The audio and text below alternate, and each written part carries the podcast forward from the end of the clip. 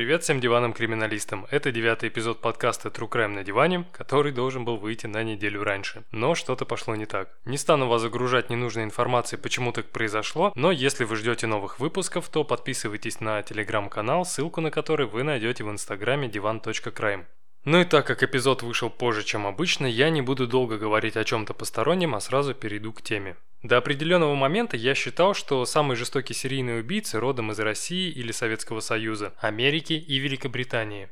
Но, как показывает практика, в большинстве стран был такой персонаж, который наводил страх на местных жителей, будь то Багамские острова, Бельгия, Йемен, Испания, Дания или даже Франция. Безусловно, процент американских и английских маньяков на порядок выше, чем в других странах, но главное, что уровень жестокости везде одинаковый. Человек, о котором сегодня пойдет речь, для меня был неизвестен до определенного момента, так как про него нет ни документалок, ни журналистских расследований, ни интервью Ксении Собчак. Вся информация о нем на чешском языке. Поэтому огромные слова благодарности я хочу выразить Насте Макарец, которая рассказала мне об этом человеке, помогла также с поиском информации и ее переводом. Но несмотря на то, что вся информация, как я уже сказал, на чешском языке, страны, в которой родился и умер этот человек, уже не существует 28 лет. Поэтому присаживайтесь поудобней, наш диван времени отправляется в Чехословакию. Только true crime, только хардкор.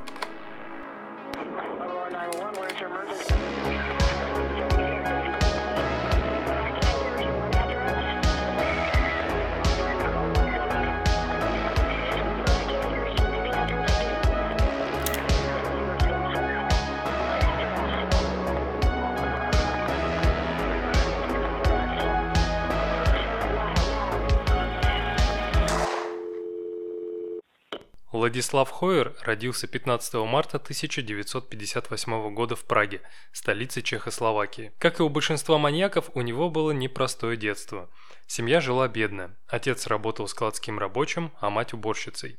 Когда мальчику исполнилось 11 лет, его отец умирает от рака. И спустя какое-то время мать повторно выходит замуж за мужчину, с которым отношения у Владислава и его старшего брата Ярослава были натянутыми. Когда Хойеру исполнилось 13, от рака умирает мать, а отчим, решив, что не будет воспитывать чужих детей, оставляет подростка на попечении старшего брата, с которым они тоже особо не ладили. После окончания школы, где успеваемость Владислава была ниже среднего, он поступает в училище, где получает специальность стекольщика. Некоторые источники говорят, что его компетентность в данном ремесле тоже остается под большим вопросом. И, как впоследствии выяснится в ходе полицейского расследования, IQ Хойера составлял всего лишь 88 баллов. Вскоре Ярослав Хойер уезжает в армию, оставляя своего брата в маленькой квартирке на западе Праги, в районе, который называется Матол. Еще в подростковом возрасте будущий убийца обнаружил, что его сексуальные фантазии немного не такие, как у сверстников. Пока одноклассники встречались с девушками, а после делились первыми впечатлениями и подробностями своей интимной близости, Владиславу хотелось найти ту, над которой он сможет доминировать. Тем не менее, он подавлял в себе эти желания, не показывая обществу свои садистские и психопатические наклонности. Причиной того, почему Хойер стал кровожадным монстром, вероятно, является негативный опыт общения с женщинами и зависть к старшему брату, который пользовался популярностью у противоположного пола. А своим грубым поведением, неуклюжей походкой, худобой и длинными руками он вызывал у девушек только отрицательные эмоции. Ни одна из них не хотела видеть себя рядом с ним. Тем не менее, Владислав не прекращал свои попытки найти подружку. И так как личное знакомство в 99% случаев заканчивалось поражением, он обращается к знакомствам по объявлению. Но вместо того, чтобы найти кого-то, скажем так, из своей весовой категории, назначает свидание красивой ухоженной женщине, которая искала финансово обеспеченного мужчину средних лет. В итоге свидание продлилось пару минут, но, возможно, именно эта встреча посадила в голову Хойера быстро растущее семя ненависти к противоположному полу. Несмотря на то, что Владислав хотел близости с женщиной, он этого очень сильно боялся. Был случай, когда на одной вечеринке к нему подошла симпатичная девушка и предложила уединиться в соседней комнате. Когда они оказались вдвоем, то она начала раздеваться и приставать к нему. Но вместо того, чтобы воспользоваться случаем и заняться с ней сексом, он выходит из себя и покидает комнату со всей силы захлопнув дверь. Это было сделано с такой силой и злостью, что толстое стекло в двери разлетелось на осколки. Позже он узнал, что на самом деле его знакомые уговорили эту девушку переспать с ним, но все пошло не по плану. Вообще Хойер крайне грубо и пренебрежительно говорил о всех женщинах, но стоило ему оказаться с ними рядом, как он сразу превращался в долговязого, неуверенного парня, который боится произнести и слово. Неумение общаться с противоположным полом и полнейшее непонимание того, как выглядят здоровые полноценные отношения между мужчиной и женщиной, стали причинами большого количества фантазий, в которых девушки умоляют его о пощаде, а секс с теми, кто соглашается, для него был невозможен. Если мы не будем брать в расчет интеллектуальные особенности, Хойер – это классический маньяк, который начал свою преступную деятельность задолго до своего первого убийства. Согласно полицейским отчетам, до своего 20-летия Владислав изнасиловал 18 девушек в возрасте от 16 до 20 лет, но вскоре простых изнасилований ему стало мало. По мнению экспертов в области сексологии и психологии, которые разбирали кейс Хойера, он был антиобщественным и совершенно аморальным примитивным психопатом, а его черствый и жесткий подход к убийствам свидетельствовал о полном отсутствии раскаяния и эмпатии. Во время допросов Владислав говорил об убийствах как о каком-то совершенно рутинном и скучном деле, Итак, 1 ноября 1978 года, когда Владиславу было 20, он отправляется в город Дечен, который находится в 130 километрах к северу от Праги. Если верить его словам, то изначально он ехал сюда полюбоваться красотами города, расположенного на границе с Германией, и по возможности познакомиться с какой-нибудь девушкой. Во время своих бесцельных шатаний по городу он замечает красивую молодую девушку с очень хорошей фигурой. И когда он уже был готов действовать, девушка сворачивает во двор и заходит в один из домов. Тем самым, сама того не подозревая, она спасла свою жизнь. Уже стемнело. В поле зрения тускло светится поверхность реки Эльбы, а возле дома, в котором скрылась та красотка, кто-то гуляет. Это была красивая 30-летняя Ева. Несмотря на свой молодой возраст, Ева Ролин уже была трижды замужем, и последний брак был заключен год назад. В этот вечер девушка сперва сходила с мужем в кино, а после этого отправилась на встречу со своим любовником, который в последний момент изменил свои планы, но забыл ее об этом предупредить. Ева подождала своего возлюбленного номер два какое-то время и решила вернуться домой, но именно в этот момент ей на пути попался Владислав. Увидев симпатичную девушку, он инстинктивно потянулся к ее ее груди, чем, естественно, вызвал негативную реакцию. Ева отмахнулась от извращенца и побежала в сторону Эльбы, что было не очень хорошей идеей, так как Хойер погнался за ней, повалил на землю и начал душить до тех пор, пока та не потеряла сознание. Придя в себя, девушка начала защищаться и пыталась закричать, но огромные руки маньяка сильно сдавили ее шею, не давая легким наполниться воздухом. Самое странное в том, что полового контакта с жертвой у Хойера не было, ни до убийства, ни после. Вместо этого он помастурбировал на тело, а перед уходом вставил во влагалище девушки несколько веток крапивы. Когда началось расследование убийства, то подозрение сразу пало на нескольких мужчин. Помимо мужа, с которым Ева собиралась разводиться, у девушки было еще пара-тройка любовников. На установление личности которых полиция потратила очень много времени. Но все они не могли быть убийцами, так как обладали железным алиби. Расследование было приостановлено.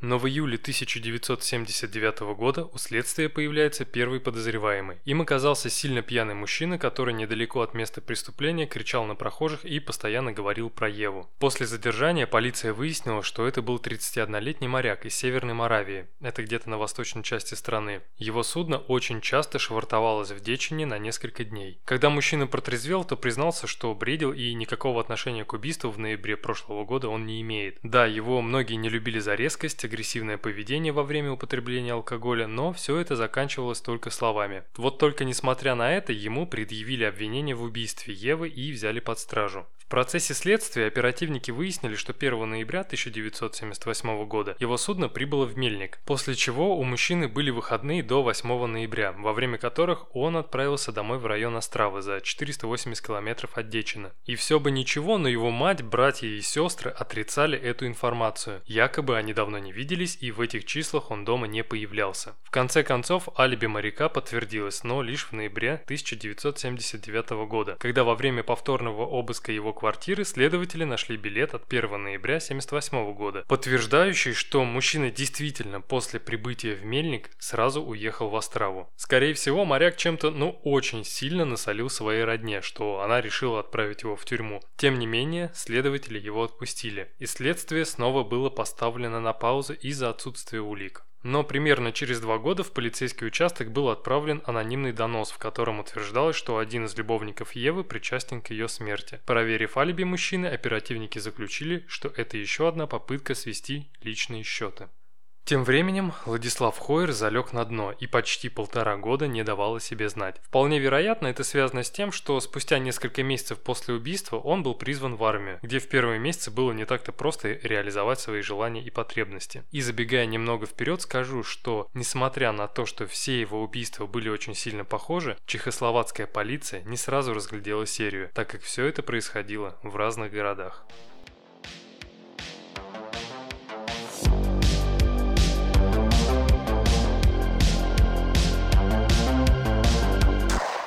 Второй жертвой маньяка стала 25-летняя студентка медицинского университета Ивона Шпринглова, которая утром 9 февраля 1980 года села в поезд Ар-770, следующий по маршруту Прага-Дечен. Годами позже Хойер расскажет следователям, что в этот день собирался навестить друга в Дечене, но когда он приехал на центральный вокзал, то сразу же на перроне заметил красивую девушку, которая прощалась со своим мужем военным. Владислав в то время сам еще служил в армии и носил форму, которая, скорее всего, позволяла ему ему не выделяться из толпы. Когда поезд тронулся, то хищник приступил к поискам своей жертвы и, найдя ее в одном из вагонов, стал выжидать подходящий момент для нападения. Точно неизвестно, как долго он ее караулил, но когда девушка вышла из купе и направилась в туалет, он был уже готов к действию. При помощи обычного ключа Хойер попадает внутрь, закрывает за собой дверь и сразу же начинает душить жертву ее же шарфом, не давая ей закричать. Спустя считанные минуты девушка была мертва. Из-за того, что в туалете было слишком мало места для того, чтобы изнасиловать мертвое тело, он, как и в прошлый раз, мастурбирует на него. Закончив свое дело, он дожидается остановки на станции Устье над Лабем и спешно покидает состав.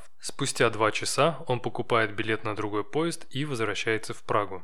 Тело Ивоны было обнаружено около 8 часов утра службой уборки, сотрудники которой сразу же вызвали местную полицию. Начав отрабатывать различные версии, оперативники выяснили, что во время отправления экспресса из психиатрической лечебницы Игловы сбежал пациент, который был помещен в больницу после нападения на двух девочек. Но после тщательного расследования было установлено, что подозреваемый так и не попал на экспресс, а остался в Праге. Еще одним подозреваемым был 55-летний железнодорожник, который ехал в роковом составе Р-770 по делам из Праги в Кралупы над Владвоу. Коллеги, которые находились с ним в одном купе, подтвердили, что тот отлучался минут на 20. Для полиции это был идеальный кандидат, так как в период с 1958 по 1959 год он привлекался к ответственности за сексуальное насилие в отношении несовершеннолетних мальчиков. Понимая, что будет главным подозреваемым 1 марта 1980 года в 5.45 утра, мужчина прыгает под поезд, проезжавший мимо города Вотич. Во время осмотра трупа, а точнее то, что от него осталось, след Следователи нашли предсмертную записку, в которой тот писал, что не имеет отношения к убийству. Также во время похорон Ивоны, которые состоялись 19 февраля 1980 года, следователи под прикрытием привлек 37-летний парень. Интерес к нему вызван был тем, что практически всю похоронную церемонию он снимал на фотокамеру. После допроса стало понятно, что они были родственниками и последний раз виделись около 8 лет назад в Строковнице. После проверки алиби стало понятно, что он не мог быть убийцей, так как в ту ночь был дома. Похороны Ивоны так сильно пошатнули его эмоциональное состояние, что 12 июня этого же года, дождавшись, когда жена уйдет по делам, он повесился.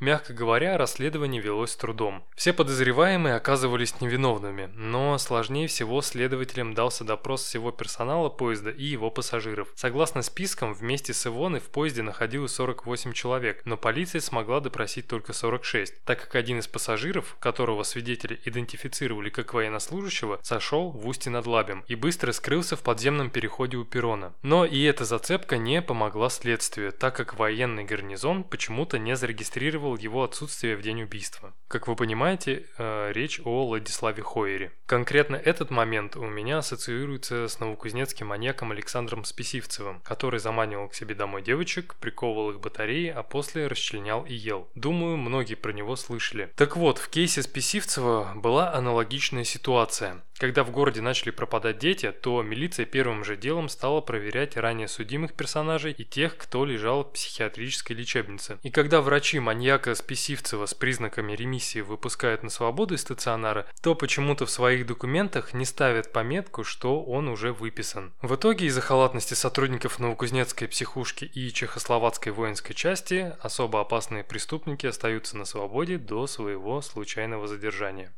Спустя 7 месяцев после второго убийства, в августе 1980 года, Хойер во время очередных военных каникул снова отправляется к другу. На этот раз в город Кошице, который располагался на словацкой части страны. Но не доезжая до пункта назначения, он останавливается в небольшой деревне Ружен и отправляется к водохранилищу, самому популярному месту. Однако из-за непогоды в этот день здесь было безлюдно. Почти. Единственным человеком, кого Владислав увидел на берегу, была молодая девушка. Он нападает на нее сзади и начинает душить, без всяких разговоров. Но во время удушения у него случается преждевременная эякуляция, после которой он сразу же теряет всякий интерес к жертве. После убийства он одевает тело и отправляется на поиски веревки, но вместо нее находит длинный кусок проволоки, который приматывает к телу огромный камень. Затем он переодевается в шорты и футболку, входит в воду и толкает труп перед собой на необходимую глубину глубину. То, что час назад было живой и красивой молодой женщиной, медленно опускается на дно, исчезая из поля зрения зорких глаз убийцы. Дело сделано. Но не совсем. Оказавшись в воде, Хойер пользуется моментом и решает немного поплавать. Затем он выжимает нижнее белье на берегу, надевает верхнюю одежду и возвращается домой на поезде. Тело было обнаружено дачниками только в октябре 1981 года. Из-за сильнейшей стадии разложения опознание было просто невозможным. От длительного нахождения в воде голова и запястья отделились от тела. Судя по одежде, это была местная жительница в возрасте от 25 до 35 лет. После операционных следов и прочих шрамов на теле обнаружено не было. Следователи выяснили, что в ближайшей гостинице жила некая девушка, которую часто видели в компании мужчин, но в один момент она просто исчезла исчезла. И как вы думаете, выясняла ли полиция, как зовут эту женщину? Ответ – нет. Видимо, не желая тратить время на стопроцентного глухаря, словацкая полиция закрывает дело практически сразу. По сей день личность третьей жертвы Хойера остается неустановленной. После убийства в Словакии время между нападениями значительно сокращается, а жестокость увеличивается. Самое жуткое преступление маньяк совершает в ночь на 31 января 1981 года в Брно, примерно через три месяца после окончания службы в армии. Приехав сюда рано утром, около пяти часов, он отправляется гулять по городу. И лишь спустя почти сутки, в 3 часа ночи, он замечает 18-летнюю Ивану Матлову. Для жителей Южной Моравии ночь с 30 на 31 января 1981 года была особенной. Именно в это время здесь проходило сразу три бала. И на одном из таких, который устраивал городской зоопарк в ресторане «Звезда», присутствовала девушка. Она была дочерью одного популярного артиста и часто посещала подобные мероприятия. Около трех часов утра Ивана вместе со своей подругой покидает бал и выходит на трамвайную остановку, где разойдутся не только их пути, но и судьбы. Перед тем, как расстаться, они составят программу на субботу, договорятся вечером сходить на дискотеку и весело провести время. Они смеются, обнимаются и удивляются тому, как прекрасна жизнь. Девушки прощаются и расходятся в разные стороны. Тем временем стук каблуков разлетается по ночным улицам и зудящим навязчивым желанием остается в голове Хойера. Больше девушку никто не видел. На допросе он расскажет, что ему очень сильно понравилась эта молодая девочка в шубе. Он подходит к ней, приглашает в ночной клуб, но та отказывается. После полученного отказа он заставляет ее сесть на скамейку и начинает лапать. Само собой, ей это не понравилось, и она пытается сбежать. Но маньяк легко ее догнал, повалил на землю, а когда та начала кричать, он заткнул ей рот рукой. Когда Ивана перестала подавать признаки жизни, Хойер достает нож и начинает им резать и тыкать безжизненное тело. Как я говорил ранее, это самое жестокое убийство в серии Владислава. После того, как Ивана была мертва, он отрезает ей грудь, вырезает влагалище, складывает это все в полиэтиленовый пакет и уносит домой. Но и это еще не все. Придя домой, он пытается каким-то образом заняться сексом с гениталиями Иваны, но после пары неудачных попыток убирает их вместе с грудью в морозилку на неделю. И вот она вишенка на торте безумия. Спустя примерно 7 дней Хойер достает из холодильника части тела девушки и варит их в подсоленной воде. А после пробует на вкус, приправив острой горчицей и хреном. Однако человечина ему пришлась не по вкусу, и он смывает это все в унитаз. Изуродованное тело молодой Иваны было обнаружено спустя несколько часов после убийства. Она лежала на кровавом снегу в парке всего в нескольких метрах от улицы. Всего на теле было обнаружено около 40 ножевых ранений. Но смерть наступила от асфиксии. Кошелек, драгоценности и часы остались на месте. Так как девушка была достаточно известной личностью, новости о ее убийстве быстро распространились по городу. А то, как именно она была убита, вселяло ужас и страх в умы местных жителей. Но были и те, кто пытался получить от этого выгоду. Какую-никакую, но выгоду. Так, один 21-летний арабский студент при попытке самоубийства в своей предсмертной записке написал, что смерть Иваны Матловой – это его рук дело. Якобы в нем живет вторая личность, которая все это сделала. Но, к несчастью для парня, врачам удалось вернуть его к жизни. Когда следователь приехал в больницу для допроса, то выяснил, что на самом деле молодой человек никого не убивал. В Чехословакию его отправила коммунистическая партия Иордании для получения высшего образования. Но из-за неуспеваемости он был отчислен с первого курса и стыдился позорного возвращения домой. Поэтому парень решил взять на себя вину в убийстве, считая, что после такого поступка от него отвернутся и родители, и общество. И на фоне такого зверского преступления новость о его отчислении вообще не будет никем рассматриваться. Что впоследствии случилось с парнем неизвестно, но в убийстве его больше никто не подозревал. Согласно материалам дела, у следователей было еще несколько подозреваемых. Первый – это 23-летний парень, который уже отбывал наказание с апреля 81 года за убийство своей бабушки, которой он нанес 20 смертельных ножевых ранений. Во время допроса он рассказывал оперативникам лишь то, что писали в газетах и говорили по телевизору, не давая никаких подробностей. Спустя несколько дней он отказался от своего признания.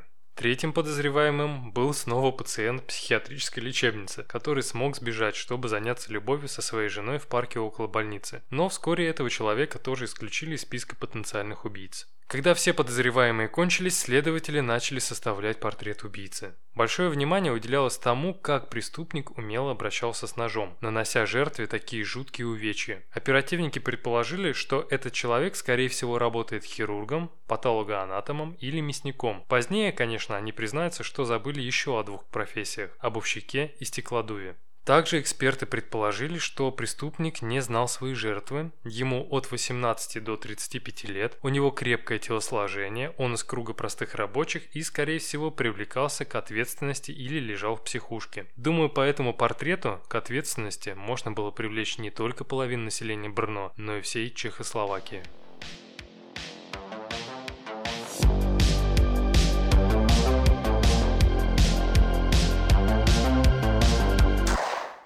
В июле 1981 года Хойер снова нападает, на этот раз в Праге, в парке у Министерства внутренних дел. Но, к счастью, девушка осталась жива и смогла рассказать о том, как все происходило.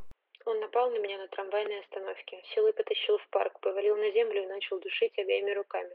Он не пытался меня поцеловать или потрогать грудь. Единственное, что сделал этот человек, взял мою руку, положил ее на мою промежность, а позже засунул носовой платок во влагалище. Все это время он продолжал душить девушку, от чего та постоянно теряла сознание. Когда она сказала Хойеру, что не хочет умирать, то он сказал, что если она этого так боится, то он точно ее убьет.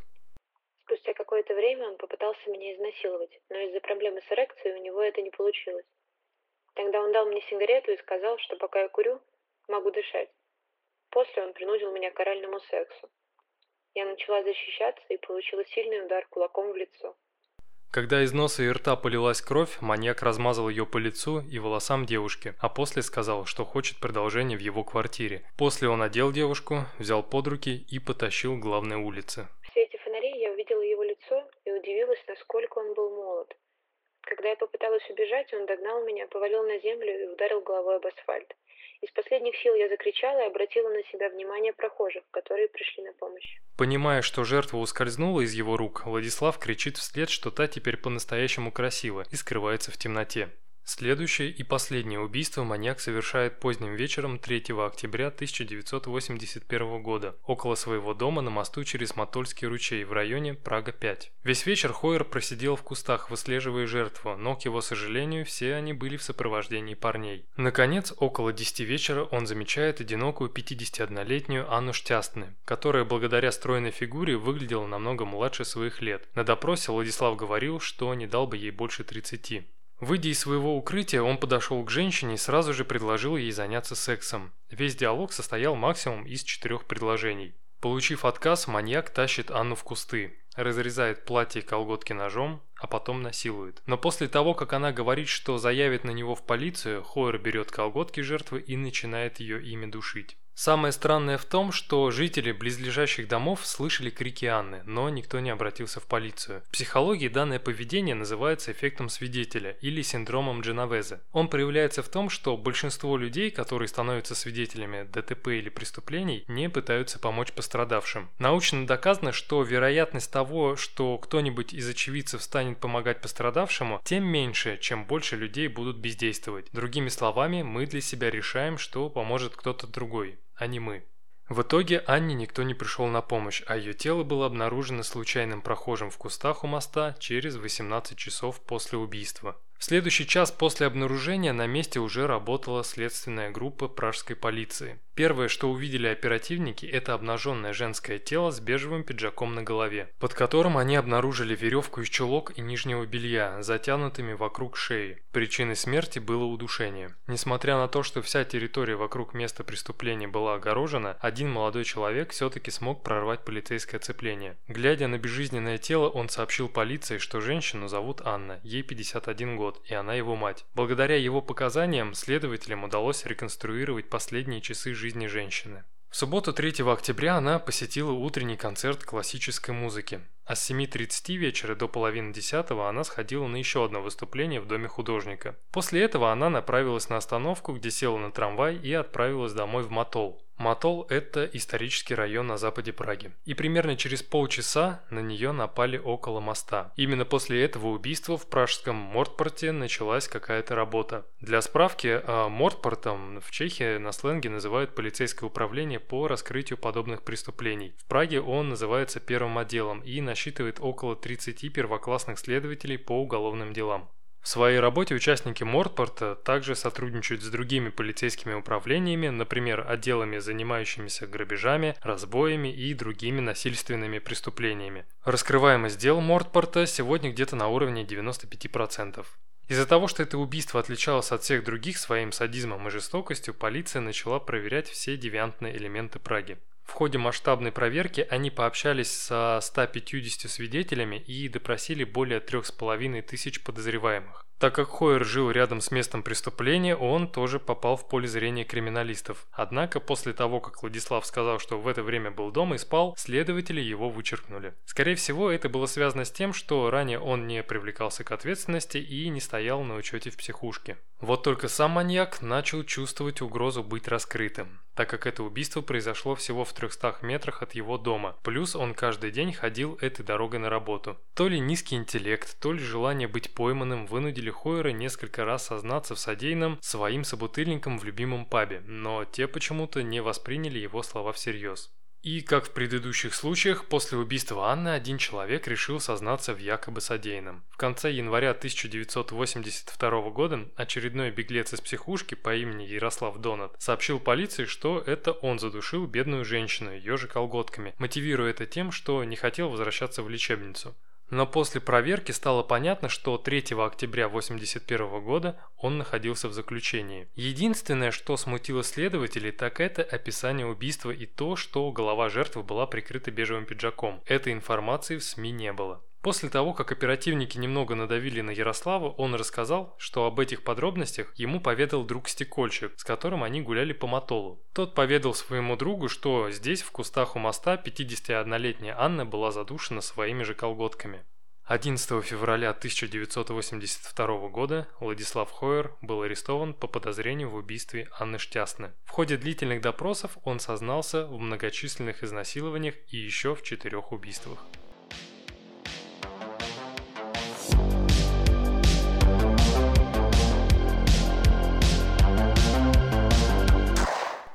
Допрос Владислава Хойера проводил Иржи Маркович, настоящая легенда чешской криминалистики. И это по-настоящему крутой следователь. Он родился в маленьком чешском городке Блирадице, население которого сегодня не превышает и тысячи человек. А в 1964 году, когда ему исполнилось 22 года, Маркович поступил на службу в полицию, а спустя два года был переведен в следственный отдел. В 1977 году Иржи был переведен из маленького городка в главное следственное управление Праги, а еще спустя 9 лет он стал начальником начальником одного из двух отделов по расследованию убийств. Помимо невероятной работоспособности, Маркович отличался от других следователей тем, что продолжал видеть в жестоких убийцах людей. Встречаясь с таким отношением к себе, практически все преступники говорили ему больше, чем другим. Благодаря работе его команды были раскрыты самые громкие серийные убийства в Чехословакии в период с начала 80-х по 93 год вплоть до распада страны. Самые главные победы Ержи Марковича – это, во-первых, поимка орлицких убийц, группы серийников, которая прятала тела в бочках, и, во-вторых, это Иржи Страка,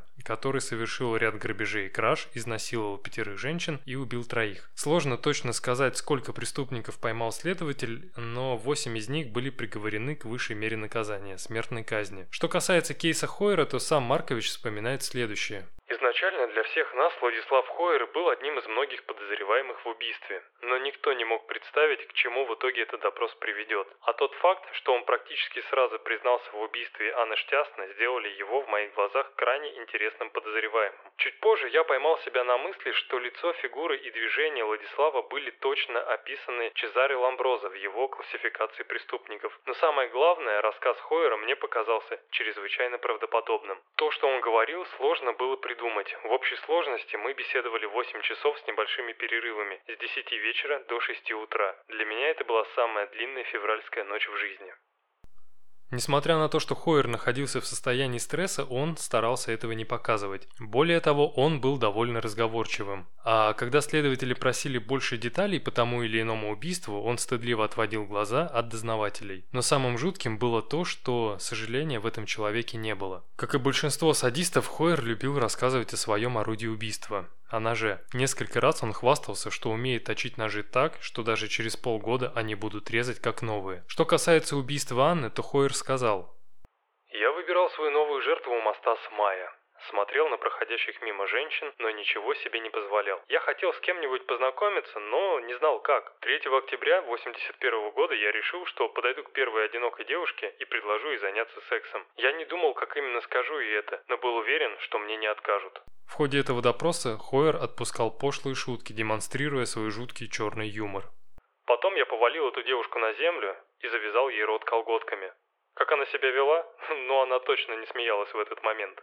Помимо признательных показаний, после восьмичасового допроса у следователей было заключение экспертов, что найденные волокна на теле жертвы соответствовали материалу брюк и куртки Хойера, в которых он был одет в ту ночь. Плюс анализ группы крови Владислава совпал с той, что была выявлена из спермы, оставленной на теле убитой. Не знаю, смогло бы следствие продвинуться так далеко, если бы дознавателем был не Маркович. Всего за несколько часов он смог стать маньяку самым близким человеком в жизни, ближе, чем мать и отец. Чувствуя эту связь и понимая, что такое убийство убийство не под силу дилетанту, Иржи решил пойти в банк и попросил Владислава написать о других подобных инцидентах, в которых тот мог причинить девушкам боль или убить их. И примерно через неделю у следователя на руках был листок бумаги с 14 пунктами, рядом с которыми стояли даты и место совершения преступления. В основном это были акты эксгибиционизма и попытки изнасилования. Но первое, на что обратил внимание Маркович, это крестик напротив фразы «Декабрь 1980 год, Брно». Когда следователь следователь спросил, что означает этот знак, то Хойер коротко сказал, что задушил эту девушку. Всем своим видом он давал понять, что не готов рассказывать все подробности, по крайней мере сейчас. Максимум, что он рассказал, так это то, что убийство было в парке. Имея данную информацию, Иржи звонит в Брно и узнает у коллег, было ли что-то подобное в декабре 80-го.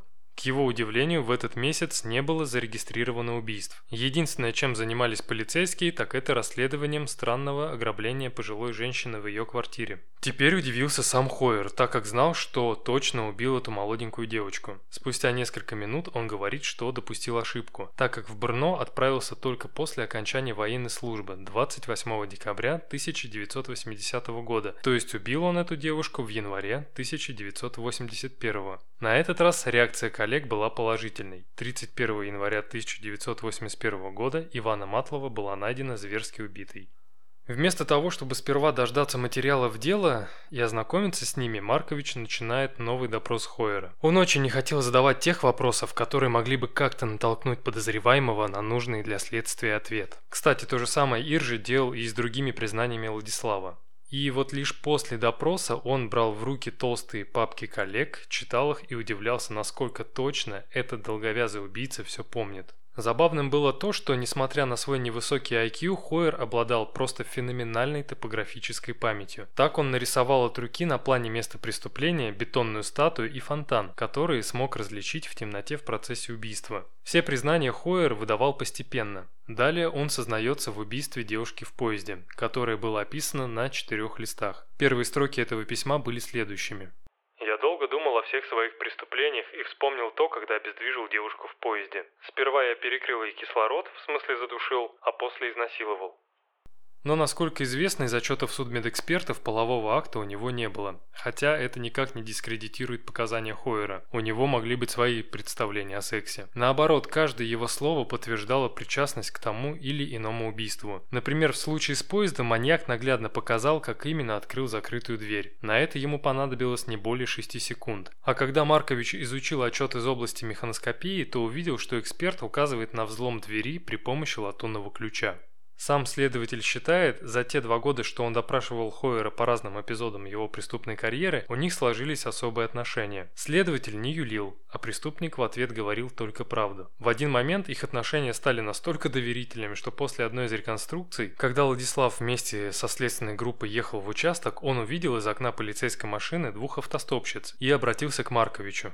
Иржи, останови машину, давай я по-быстрому изнасилую этих девушек и убью, а ты по горячим следам сразу же раскроешь это дело. Их общение очень сильно напоминали взаимоотношения отца с сыном. После долгих реконструкций Владислав часто засыпал в машине на плече Марковича, а когда хотел рассказать что-то важное, то просил адвоката выйти, мотивируя это тем, что такую информацию он может доверить только господину майору. Следующее признание Маркович получил в конце ноября 1982 года. Следователь считает, что таким образом Хойер пытался выразить свою привязанность и уважение, так как вручил следователю свою исповедь в канун католического Рождества. В этом тексте он сказал, что хочет добровольно рассказать еще о некоторых случаях, о которых не упоминал ранее. Речь шла об убийствах в Словацком Ружине и на севере Чехии. После этого с маньяком сразу же связался его адвокат и сообщил, что тот уже наговорил себе на смертную казнь. В ответ Хойер только сказал, что ему все равно и согласился провести реконструкцию, на которой в деталях рассказал, как совершал преступление. Во время этой реконструкции Марковичу пришлось играть роль жертвы, так как ни куклы, ни других желающих участвовать в этом не нашлось. И здесь маньяк тоже продемонстрировал хорошую память и топографическую ориентацию. Он заранее описал путешествие от станции Марджикан, о существовании которой никто из присутствующих не знал, так как на момент следственных действий ее уже не было. Он также вспомнил и описал интересное горное образование в форме головы свиньи недалеко от водоема.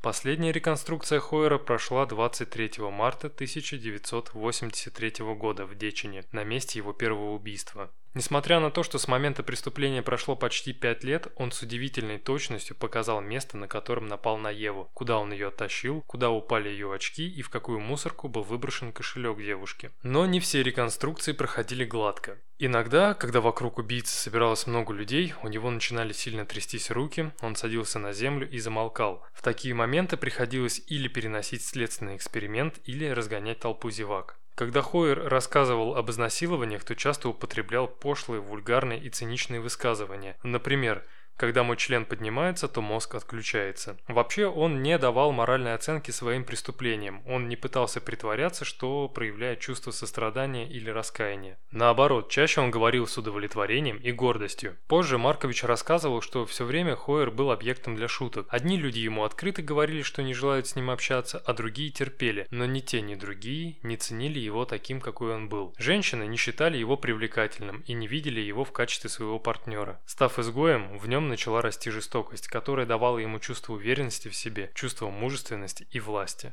Мне было достаточно увидеть красивую женщину. Неважно, какое у нее лицо. Главное, чтобы была хорошая фигура и красивая грудь. Когда я вижу такую женщину, то у меня начинается эрекция. А если эта женщина начнет защищаться, то это еще лучше. Несмотря на то, что реконструкция в Дечине оказалась последним выездным мероприятием в жизни Хойера, Маркович уверен, что убийств было больше, как минимум на два. Однажды Владислав снова написал следователю письмо на Рождество о том, что у него есть особый подарок, за которым тот должен явиться лично, но этого не произошло. Так как после расследования убийства Евы на полицейское управление началось давление сверху, Маркович принял решение закрыть дело. Высшее руководство посчитало, что эти два новых кейса могут быть манипуляцией, которой убийца просто хочет отсрочить свою казнь. Если это так, то оперативная группа потеряет время, деньги и, главное, поставит под сомнение все его предыдущие признания. Никто не хотел, чтобы такое громкое дело развалилось. Когда дело было закрыто, суд приговорил Владислава Хойера к смертной казни через повешение которая дважды откладывалась из-за его болезни. Скорее всего, маньяк не верил в то, что его действительно казнят, ведь он впервые в жизни стал тем человеком, о котором говорит вся страна. И когда за ним в итоге пришел палач, Владислав испугался и сломал палец своему висельнику, в чем сразу же раскаялся. 7 августа 1986 года приговор в тюрьме Панкратс был приведен в исполнение. Хойеру было 28 лет.